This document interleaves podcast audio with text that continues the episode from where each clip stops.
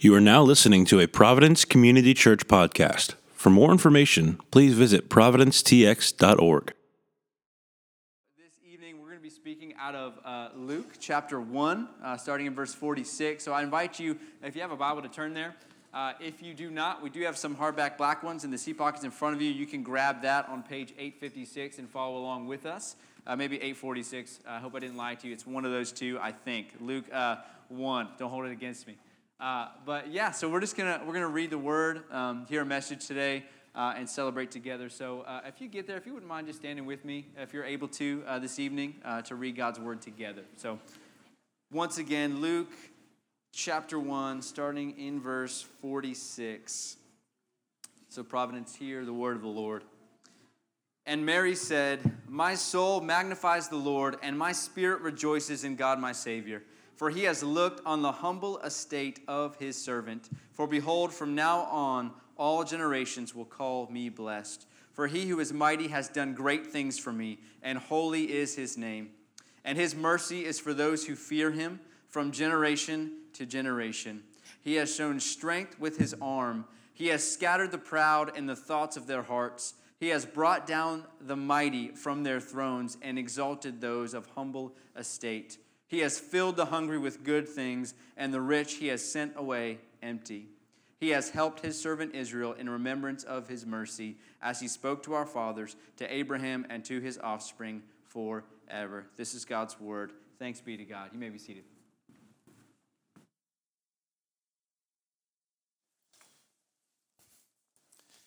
Merry Christmas, everyone. So awesome to be here. It's awesome, great moment to get together. Um, and this evening, we're going to celebrate Jesus and exalt his name together. My name is Kort. I'm one of the pastors here at the church.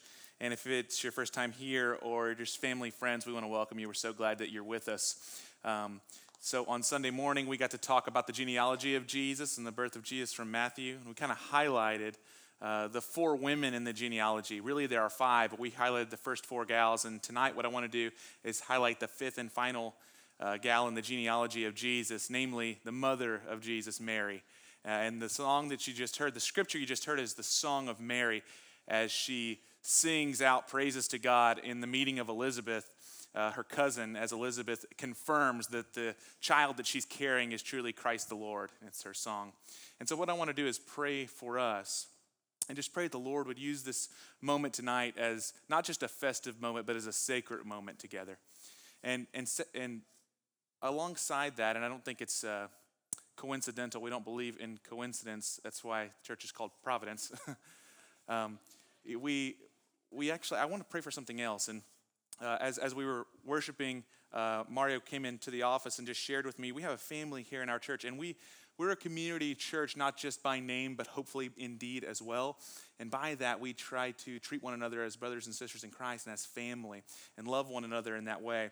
And we have a family in our church, the Lawler family, uh, Chris and Christine, and, and Christine's nephew, uh, Abel, is six years old, and he went into surgery just for a tonsil, tonsillectomy, I believe, um, which is not all that uncommon, and it had some very serious complications. And they found that out very recently and came to Mario and just said, Would you guys mind praying? And here's the thing we don't just pray as a last resort, we pray because we believe that God is a God of healing and He's the great physician, and also because He is our source always. We're always reliant upon Him. And so I want to pray for us that this will be a sacred moment, but let's also let's bear one another's burdens and bear this family's burden together. You can imagine how hard that would be Christmas Eve. So let's just come together and, and appeal to God because He's a good God. Amen? So if you'll bow your heads, I want, I want to pray for those things. Father, we are gathered here together with our, with our whole hearts, we come to you.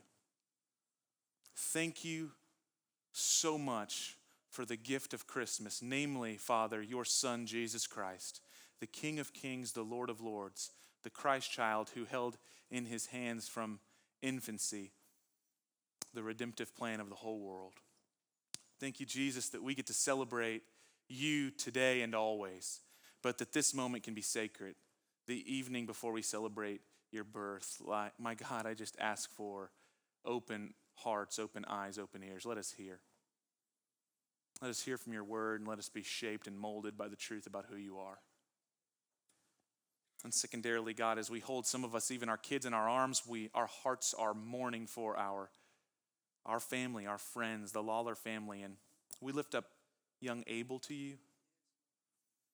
Lord, he's in an ER right now, he's in surgery. And, and the truth is, we don't know the details, but my God, you are a magnificent and powerful God, a loving God and you care for this boy more than we ever could. And so we just come as your word has called us to, and we just ask, would you heal this young man and use the physician's hands to be skilled and bring peace to this family, my God, with a good report soon and very soon.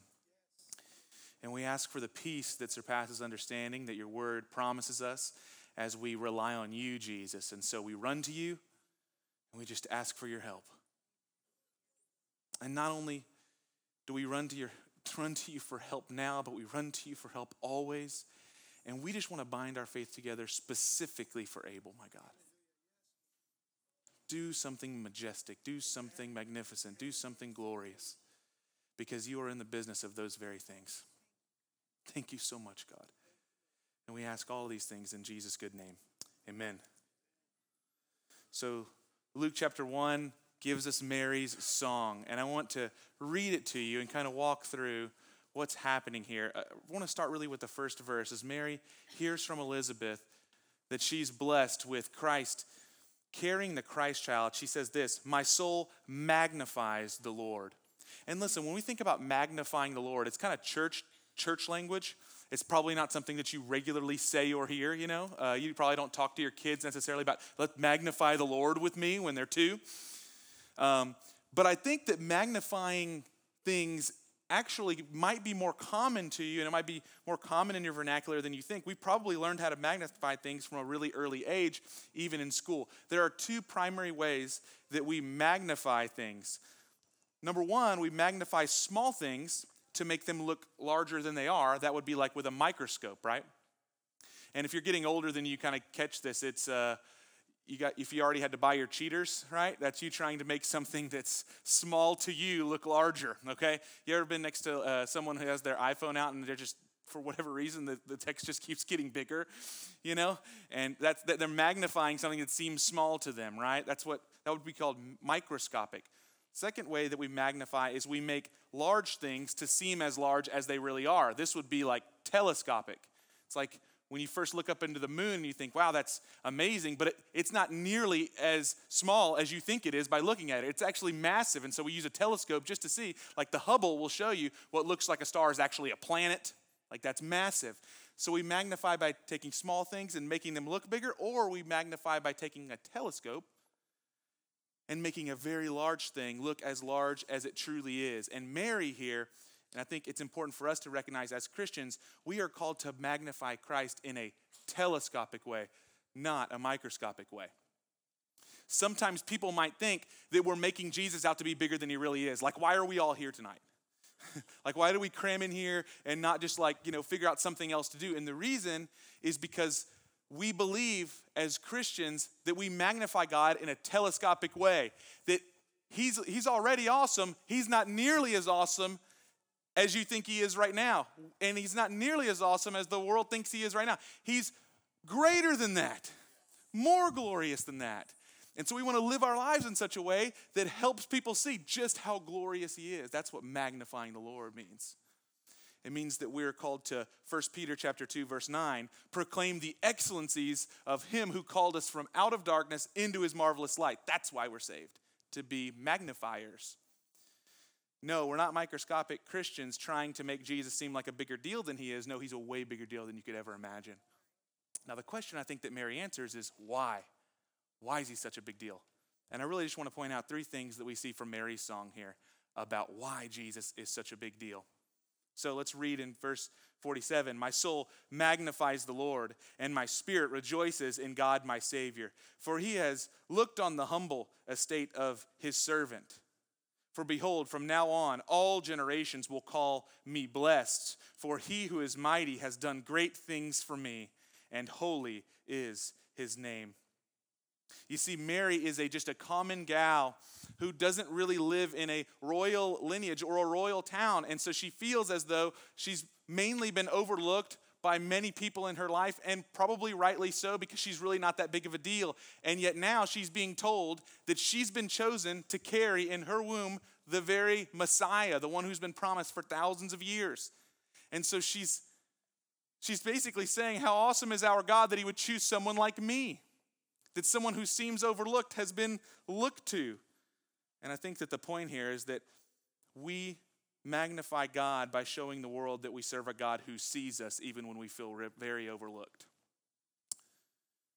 My wife and I, we have a Alexa in our house. I don't know if you guys have Alexa in our house. By the way, Alexa like kind of freaks me out, scares me like slightly because she's always listening and like offers me like advertisements for things I never really looked up. And you know, I'm I'm not gonna go into like conspiracy theories, but it scares me. Okay, and uh, and Alexa is always having like the watchful eye on us in the household.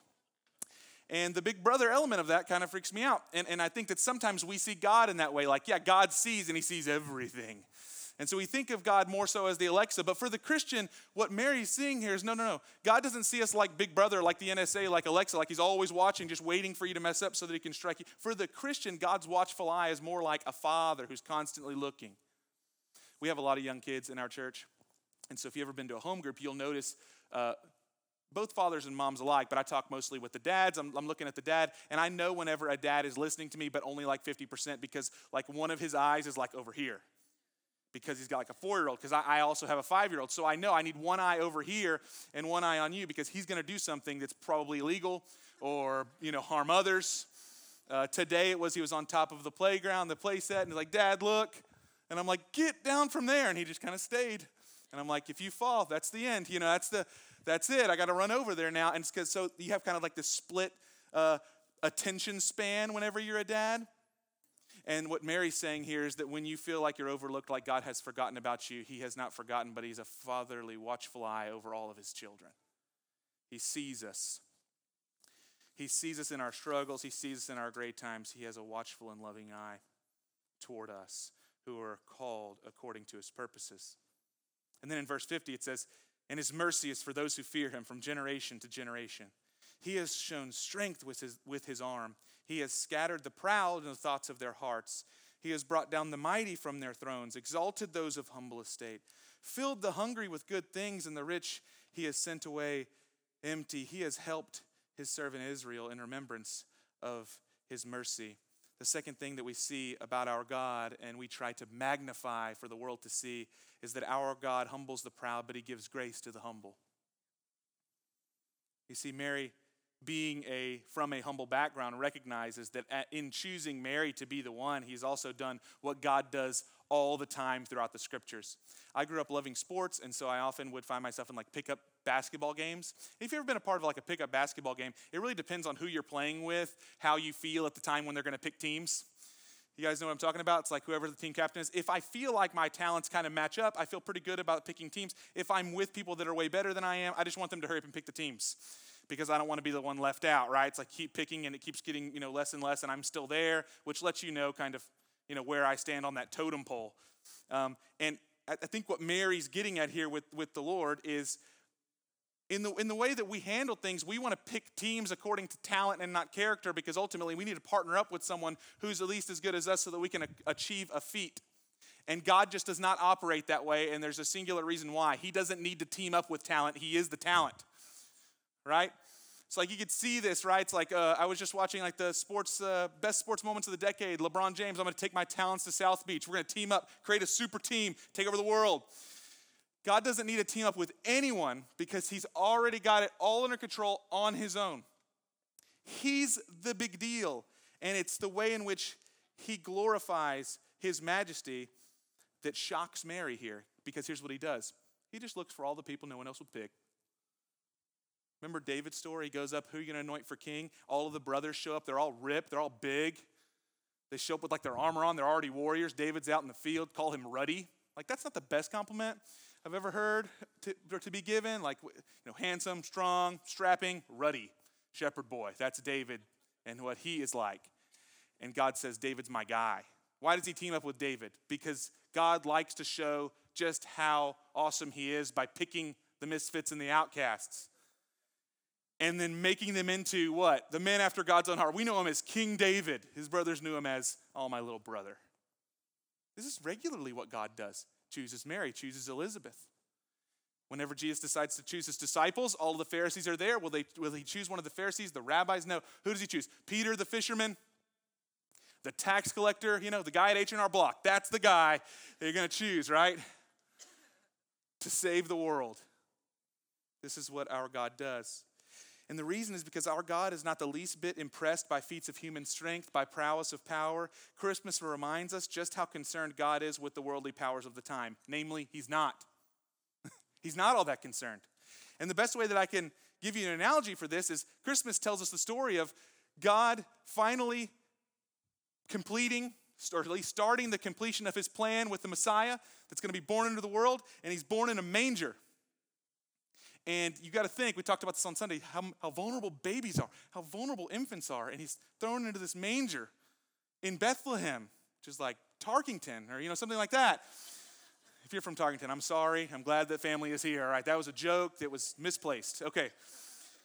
Um, just out in the middle of nowhere, you got the, the, the Christ child. He's the hope of the world. And why is that significant? I have a friend who is in the military and he's a, he's a pastor now. He's a former military man, and he was a part of what's called the, the EOD, which is uh, the Explosive Ordnance Disposal Unit.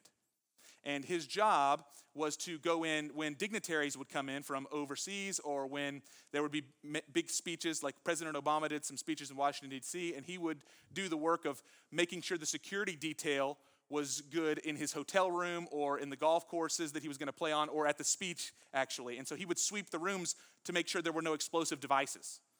So, you know, it's very dangerous. You got a lot of people who hate a lot of uh, politicians. And so he would go in there and make sure everything was safe. And I asked him in preparation for this message, I said, how much goes into that? Like, like what, what goes into making sure that a, a politician is safe? And he said, well, it's pretty significant. He says Secret Service is there several weeks in advance. Um, they have military briefings days ahead of them coming in, discussing all of the threats, the potential threats, where they would, where those threats would be, how they would neutralize those threats.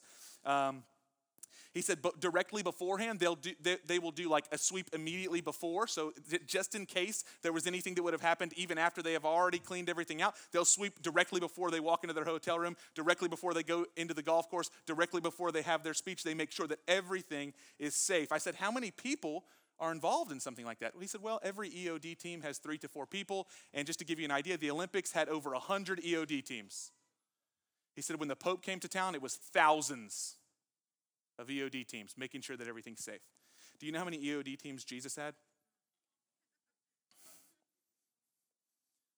You ever think about this? That may seem insignificant to you. He's the hope of the world. There's never been a politician like him. No one's been more important, ever. No one has been more important than this guy. And as a baby, way more vulnerable than an adult man or an adult woman, Jesus has zero secret service to make sure everything's okay at his birth. You know why? God is totally unconcerned with anyone thwarting his plans, ever. So when Mary magnifies the name of God, she's trying to tell us we have a God who sits in the heavens and he's got it under control. He's got it under control. He is all powerful. The fact that He sees us and knows us and cares for us is so unbelievably glorious. That we have a, God that is this majestic and He still has His eye on us. And it's true. And then finally, Mary says this in verse 54 through 55 He has helped His servant Israel in remembrance of His mercy, as He spoke to our fathers, to Abraham, and to His offspring forever. Lastly, we magnify a God who always keeps his promises. He always keeps his promises. So you got to think this is thousands of years after all the promises about Jesus. And Mary says, Hey, can you guys believe it's me? I'm the one fulfilling them. She's like, Unbelievable. Thousands of years, everybody's been waiting on this. And it's Mary and it's Elizabeth and their cousins. And they're probably like, Can you believe this? God keeping his promises thousands of years later. It's got to be a shock, a massive moment, and our God is not like a man that he would miss an appointment. Our God is not like a man that he would be late. And there might be nothing more important that we leave out of here this evening knowing other than God will always keep his promise to us. And so I want to give you a few promises of God, and I want to leave you with one in particular that's unique to us at Providence. First one is that the presence of God is always with you. Matthew 8, Matthew 28, 20, Deuteronomy 31 and 6. God will never leave you or forsake you. If you're in Christ, you can be sure you have a God who will never forsake you. God's power is with you. He will strengthen you. Isaiah 41 and 10, he tells us he will strengthen, help, and uphold us with his righteous right hand. You have a God who will strengthen you when you feel weak. Did you come in feeling weak? It's Christmas Eve. If you have kids, you probably did. You have a righteous God who will strengthen you. He will give you the strength necessary to carry on and glorify Him in all that you do. Protection, we have a God that will guard us. Psalm 121, 7 through 8 says that God will watch over us and keep us. Not like Alexa who's waiting to strike, okay? Like a father who is ready to run and catch you when you fall peace. God will give you his peace. Isaiah 9 6, Isaiah 54 and 10 tells us that Jesus is our Prince of Peace and he's our covenant keeper of peace. If you are in Christ, no earthly circumstances can rob you of the eternal peace that has been given to you as a gift from your Lord Jesus. He did nothing to earn it, and therefore you can do nothing to unearn it. It is yours in Christ. And then lastly, something unique for us at Providence. You know, we named our church Providence because I was entirely sure that I was not up to the task of doing anything this cool. And I told my wife, if we're going to plant this church, it has to be the providence of God. But providence has a bigger meaning than that. It means the divine governing and superintendence of our God over all things. That's what providence is. It's that God's holding everything together, right? It's this idea of provision. And I want to remind you this evening that is there anything that confirms God's provision to us any more than Emmanuel, God with us? You see, it's one thing to know that your dad will take care of you, it's another thing to know that your dad is with you. It's one thing to know that you're going to be provided for. It's another thing to know that your provider is right there with you. You see, it's one thing to know that God exists. It's another thing to think God not only exists, but he entered into human history and he came near to us. That's what the story of Christmas is. Not just that there is a God, but that He's our God and that He is with us. Or as Romans chapter 8, verse 28 says, we not only have a powerful God who sits in the heavens and does all that pleases Him, but that powerful God is working all things for the good of those who love Him and who are called according to His purpose. That's providence, the very presence of our God with us. And so this evening, I want to encourage you our entire life is meant to reveal and display just how amazing and glorious our God is. We're telescopes, taking something big and just trying to help the world see just how big it actually is. Taking something glorious and trying to reveal to the world that it's way more glorious than you could ever imagine. Christmas is a great opportunity for that. It's also very easy to mistake it for microscopic because you just got a baby in a manger. More than meets the eye, friends. There's more than meets the eye at Christmas. And so, my prayer is that tonight God would open our eyes, maybe for the first time or all over again, to the massive and glorious nature of the manger. Only then can we succeed at the massive thing that's in front of us and make it look as big as it really is. You'll stand to your feet. Let's magnify the Lord together.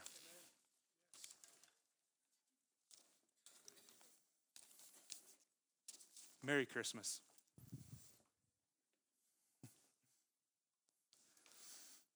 Jesus, what a great God you are for my friends and my, my family under the sound of my voice. Would you swell our hearts to receive just how grand you are? As we hold our kids in our arms, may we pray that they might see you as the massive and glorious Savior that you are. And if we feel overburdened tonight, will you remind us that there is no sin too great for you to forgive? There is no distance too far for you to climb over. There is no opposition too strong to keep you from us. Or as Paul said in Romans 8, we are convinced that neither height nor depth, nor principalities nor powers, nor things present nor things to come will be able to separate us from the love of God in Christ Jesus our Lord. Oh God, tonight let our, let our mouths and song match how our hearts ought to feel that Christ is born. We love you, God. We ask these things in your precious name. Amen.